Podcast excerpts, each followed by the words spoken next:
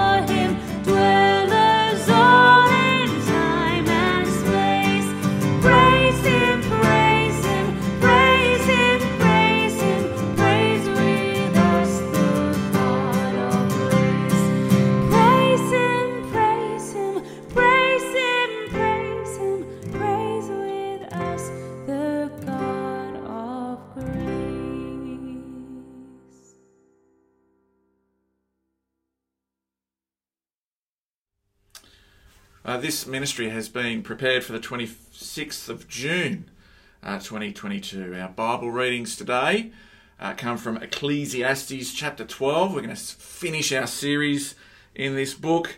Uh, we're going to read Psalm 16, and our New Testament reading is Colossians chapter 3, verses 1 to 17. Uh, and if you want another reading beyond that, uh, Ma- Matthew 24, verses uh, 29 and 30, or thereabouts. Or have that ready for quick reference, that'd be helpful. Let me pray. Father God, as we come to the ministry of your word, uh, please speak to our hearts by your Spirit. Show us the glory and wonder that is your Son, Jesus. Help us to heed your word, uh, to respond in faith and repentance, uh, that we might glorify you. In Jesus' name we ask. Amen. I thought I was going to die. I was travelling along, I was travelling west along Sydney's M4 motorway, and I think maybe I was still on my piece. And I'm in the fast lane, the inside lane, and oncoming is a big ute. And in front of me, I see something launch from the back of this ute, uh, and it's two surfboards rocket straight up into the air. and there's traffic beside me, there's traffic behind me, and uh, you, you know what I'm thinking. I'm thinking that, well, there was one surfboard I felt sure was going to come straight through my windscreen, like, you know, Lethal Weapon style, if you've seen the movie. Um, I thought this is it. I thought this is the end. I'm going to die. Death by surfboard wasn't really how I uh, i- uh, imagined it, um, but it was sobering. As a young man, it reminded me that death can come at any time and that I need to be ready. Question Are you ready? Are you ready? Maybe it's not on your radar.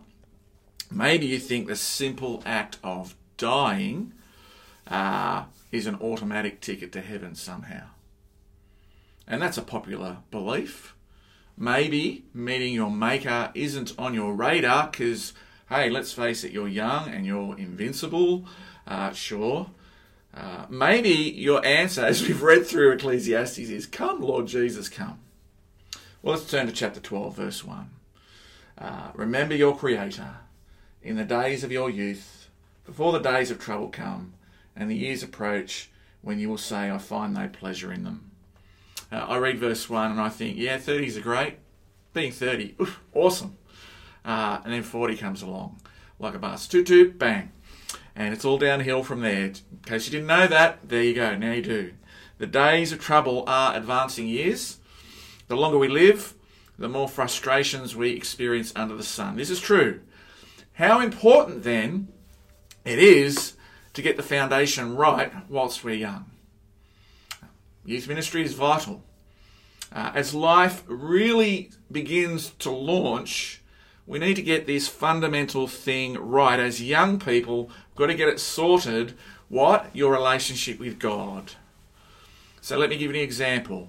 If you're 16, uh, you might only be two years away from making some of the biggest life shaping, life changing decisions in all of your life. Think your job, where you will live, do that job, who you'll marry. They're all within the realm of possibility, uh, not far away. Only two years away. See? And so the question then is is God going to be at the centre of those decisions when you make them? Will God know best, or will it be you who knows best? And so, hence the encouragement remember your Creator, get it right now. Now, we come to verses 2 to 5. There are lots of approaches to these, uh, understanding these verses. Um, some see this house or uh, a village as an allegory of old age, advancing years, see. Uh, and certainly, Bible study cheat notes will suggest this. And so, verse 3 strong men stoop. Um, grinders ceasing apparently isn't about a flour mill, but about people's grinding of their teeth. But there's only a few, so maybe they've fallen out. Who knows? Um, looking through the window dimly uh, is a bad eyesight, apparently. Uh, verse 4 everything is closing up, which is funny because I thought it was the opposite problem with old age. Um, uh, verse 5 when people are afraid of heights, you know, stay off step ladders. Verse 5 desire is no longer stirred. I'm not touching that. Uh, the almond tree, there's an almond tree in verse 5. Now, this gets this is where I go, oh, because an almond tree blossoming means it's yet to bear fruit. So that's kind of like a picture of unfulfilled potential if we go that way. Uh, I get why people are drawn to the allegory of old age. I do. There is another alternative um, where we let Scripture interpret Scripture. Um, do we read this at face value? And does anyone else see a cosmic, cataclysmic catastrophe here? Why don't we just read it that way? Um, if we take the text as we find it. So, verse 3 the housekeepers really are trembling. Uh, those looking through windows grow dim. Their eyes are dim with despair and grief at this imminent destruction. Dashed hopes is on view. Verse 4 everything closes down. Oh, yeah, we've been there. We know what that's like. Uh, if we live in a big centre, especially, and the sounds of businesses fade, Yeah, we've tasted that. It's called a global pandemic, a catastrophe. Verse 5 grasshoppers dragging themselves along the ground. They don't seem very happy. Uh, but you say grasshopper, grasshopper, you say grasshopper, and my imagination recalls cosmic catastrophe around Pharaoh and the plagues. It was the end for him. Revelation chapter 9, locusts, grasshoppers, the end. Uh, and then, well, Adam, what about the almond tree? Well, it's interesting because in Jeremiah chapter 1, verse 11, it's, it's part of this sign of coming judgment. But that aside, look at verse 2. This is what grabbed me. Verse 2 is the trigger for me as I think about uh, the end, the sun, the light, the moon, the stars are all retreating, which is classic, typical language about the day of the Lord. Why don't we read this remembering the day of the Lord? Why don't our imaginations go there? The end of world history. What's bigger than that? Uh, this is classic prophet language about the day of the Lord. Isaiah, Jeremiah, Ezekiel, Amos, Joel, Revelation. I've got all the cross references outlined in your sermon notes if you want to look them up. But then you go, but hang on, isn't this also reminiscent of how Jesus spoke about his return? So, Matthew 24, verse 29, immediately after the day, uh, let me start again. Matthew 24, verse 29. Immediately after the distress of those days, the sun will be darkened, the moon will not give its light, the stars will fall from the sky, and the heavenly bodies will be shaken. At that time, the Son of Man will appear in the sky, and all the nations of the earth will mourn. There'll be mourning. See? Verse 41, if you're still in Matthew, there's, you can meet women grinding flour at the mill. They're not grinding whatever teeth they've got left. The actual people in a village going about life, ordinary life, when the Lord returns. Mark 13 is similar. So, friends, if we let Scripture interpret Scripture, maybe we'll see this is bigger than just the experience of growing old. Maybe we'll see it's bigger than maybe a funeral or just death. Maybe this is written so beautifully. Maybe we can reference those things, but it serves a bigger thing, bigger than getting old, bigger than death. What is the bigger thing? It's the day of the Lord. The day of the Lord when Jesus returns. And what are we to do in light of the return of Jesus? Well, Jesus tells us, verse 44 of Matthew's Gospel, chapter 24, you've got to be ready. You must be ready because the Son of Man will come in an hour when you don't expect him. Teacher says the end will come. Here in Ecclesiastes 12, Jesus says the end will come. Are you ready? Do you know who Ted Williams is? He's um, apparently a baseball legend. So if you live in the US, you might know who he is. Uh, he had himself cryonically frozen after he died in 2002. It costs him about 120 grand, and he awaits the day when science can repair dead cells and bring people life again, uh, bring people back to life again. Because ice, ice will fix it. Do you reckon this is what Jesus has got in mind? I don't think so. Look at verse 6. We'll keep plugging away. Remember him. What does the teacher have in mind? Remember him before the silver cord is severed uh, and the golden bowl is broken. That'd be disappointing. Uh, before before the pitcher, that's a, um, a Water jar. vase, is shattered at the spring. That would be not only disappointing, that could spell the demise. Uh, if you've uh, at the wheel broken at the well, you've walked all the way to the well for some water, and the pulley is broken. That actually could. That's worse than being thirsty and not getting a drink. That could spell your demise. And so again, the end is on, on view. Verse six. Before that, before those disappointing things, what? Well, verse six. Remember him. Or verse 1, remember your Creator. The teacher has told us, verse 5, people will go to their eternal home. Verse 7, from the dust, uh, uh, the dust returns to the ground it came from, so the spirit returns to God who gave it. Is death the end? Is death the end here? Answer no. But it is the next chapter. Chapter 11, verse 9 says, God will bring you into judgment. Verse 7, the Spirit returns to, the God, to God who gave it. So let me say it again death is not the end. It's not death and then heaven, where the only qualification I need for heaven is death. Now the teacher says, no, remember your Creator. Uh, why? Because forgetting God is dangerous. Just ask Israel. Forgetting God is a claim of autonomy. And you are not autonomous. You're a creature, you're not God.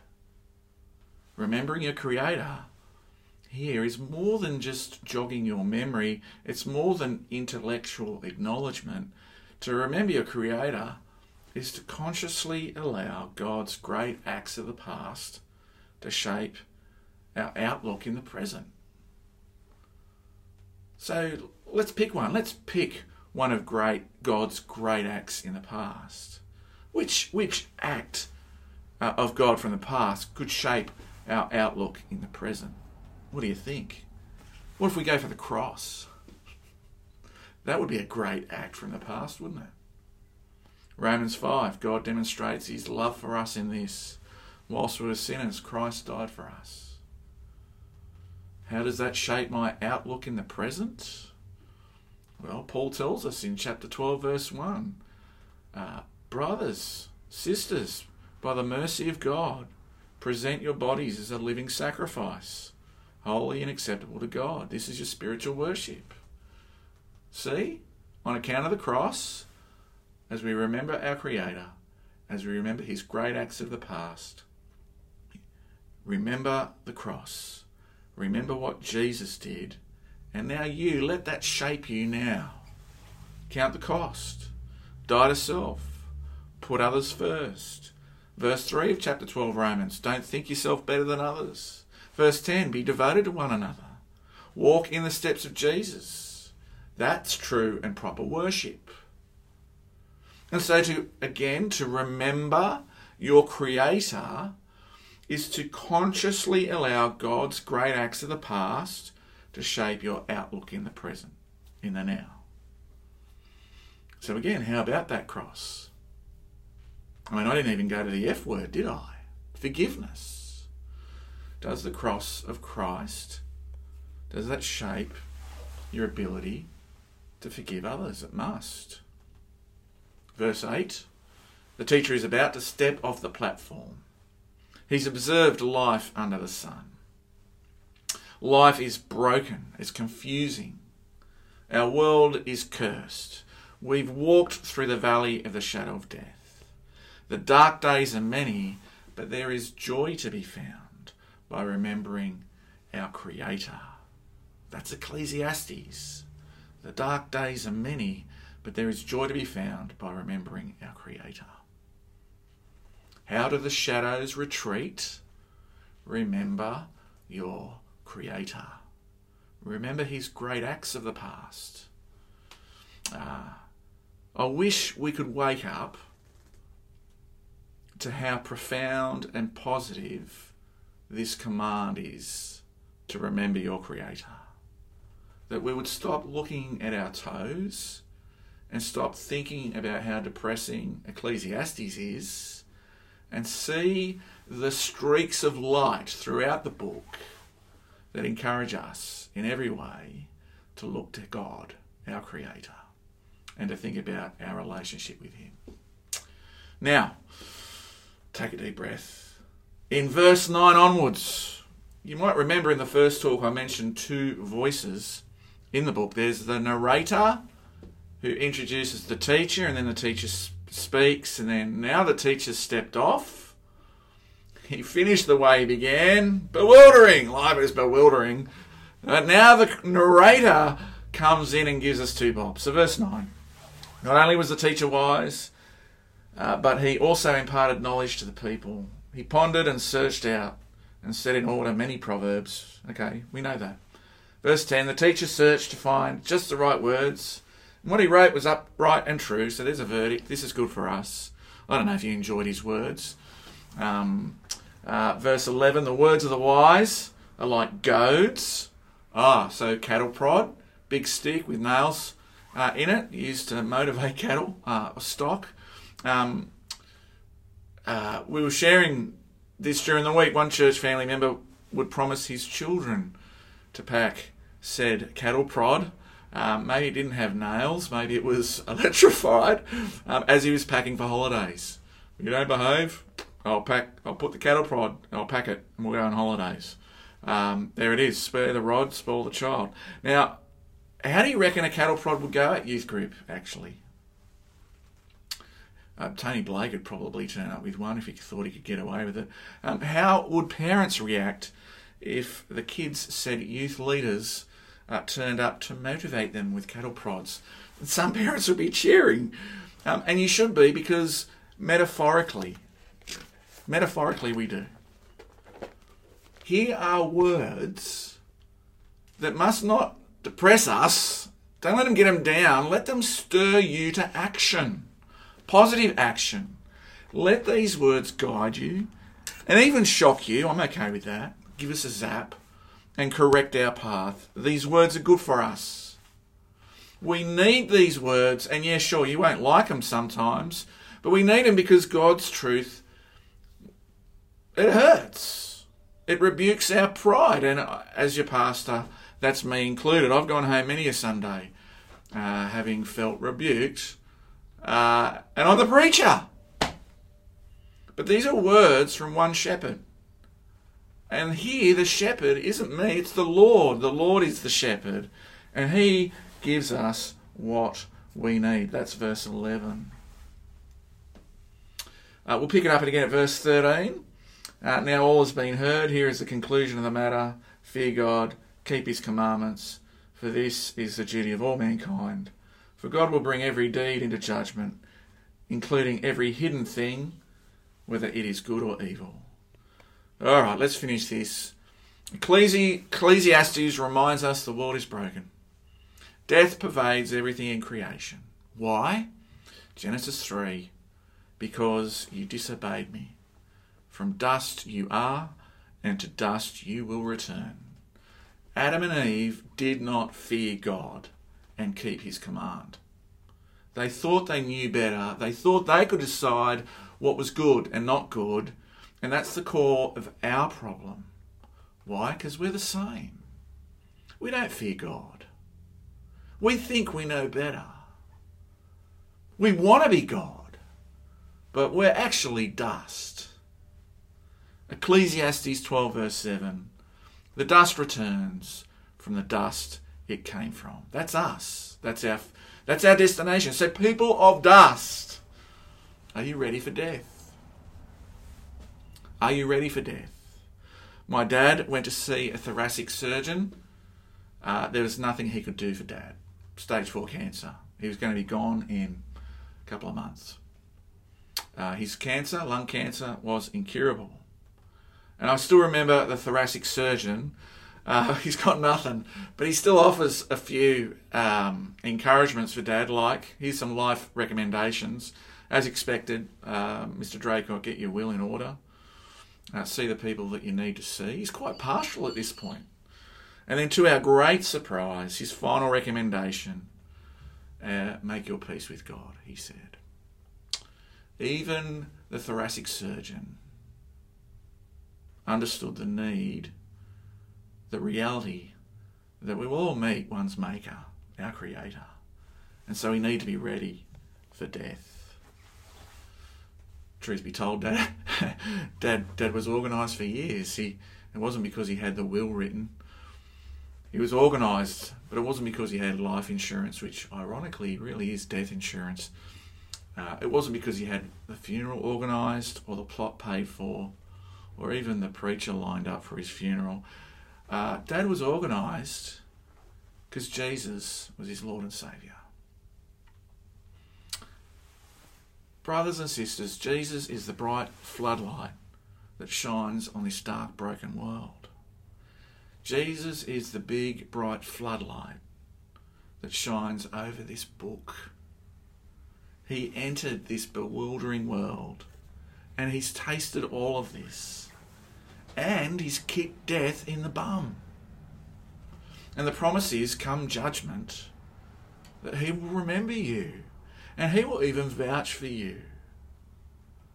Here's an encouragement read the Gospels with someone, show them the honesty of Ecclesiastes, even, and then show them the contrast and the glory of Jesus in the Gospels as he undoes the curse, as it unra- unravels. Show people that you don't get to heaven simply just by dying. You don't decide, you don't know better. You don't set the terms. Show people their need for Jesus. Because the world needs Jesus. And our town needs Jesus. And our friends and our loved ones need Jesus. If God will bring every deed into judgment, if there's no hiding from Him, and if there's no excuses, we must have Jesus. And we must share Him too. And the question is are you ready? Are you ready? Glory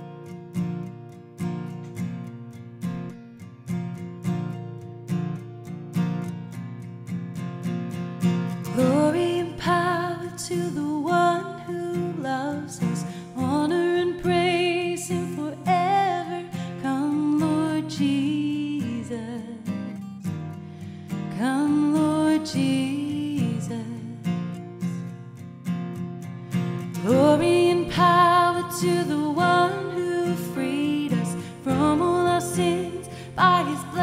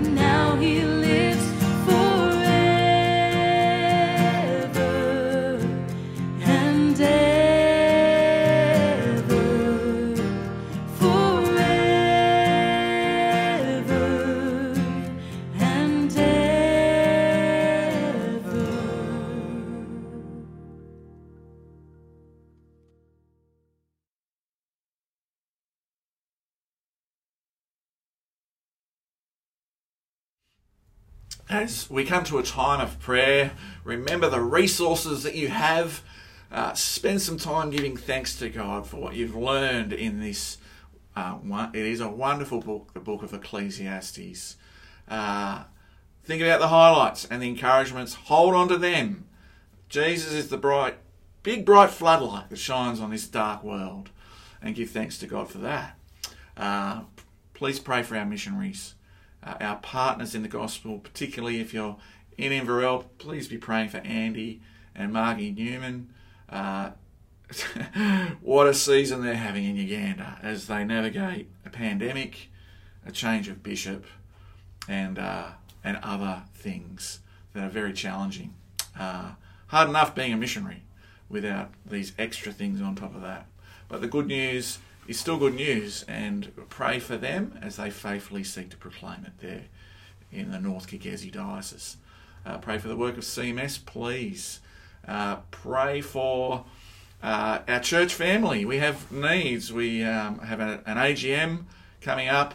Uh, we have a, a, deficit budget that we need to wrestle with, and uh, we have positions available on our parish council.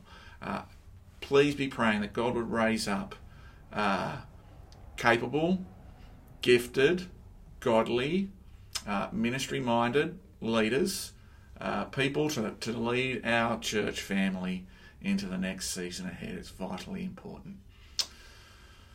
That's it from me. Uh, whatever the case, make sure you do pray. As you're thinking about resources for prayer, remember the Lord's Prayer is there. Meditate on that and pray through that. Uh, there's also a blue screen that will appear in a moment uh, that will have some other hints for you as well. Uh, remember, if you are giving, uh, there's uh, a direct debit information at the end of this video, which I commend to you as well. Uh, we're really keen for the present delivery, the present form of ministry to be maintained here in Inverell, and um, and so we commend that to you.